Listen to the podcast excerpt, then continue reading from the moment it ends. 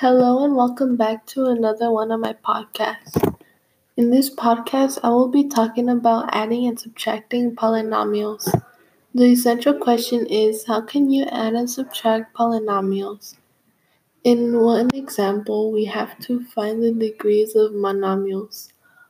The degree is the exponent on the variables, and if there is multiple exponents, then you have to add them all together to get the degree. An example is 5x with the exponent of 2. The degree here would be 2 because it is a number that is on top, which is the exponent. The difference between monomials, binomials, trinomials, and polynomials is that mono means 1, bi is 2, tri is 3, and poly means more than 1. To find the answer when you're adding polynomials, you just have to put both equations together, add them, and what, whatever you get is going to be your answer.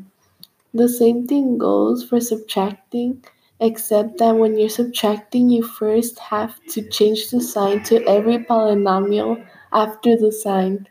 This is all for today's podcast, and thank you for listening.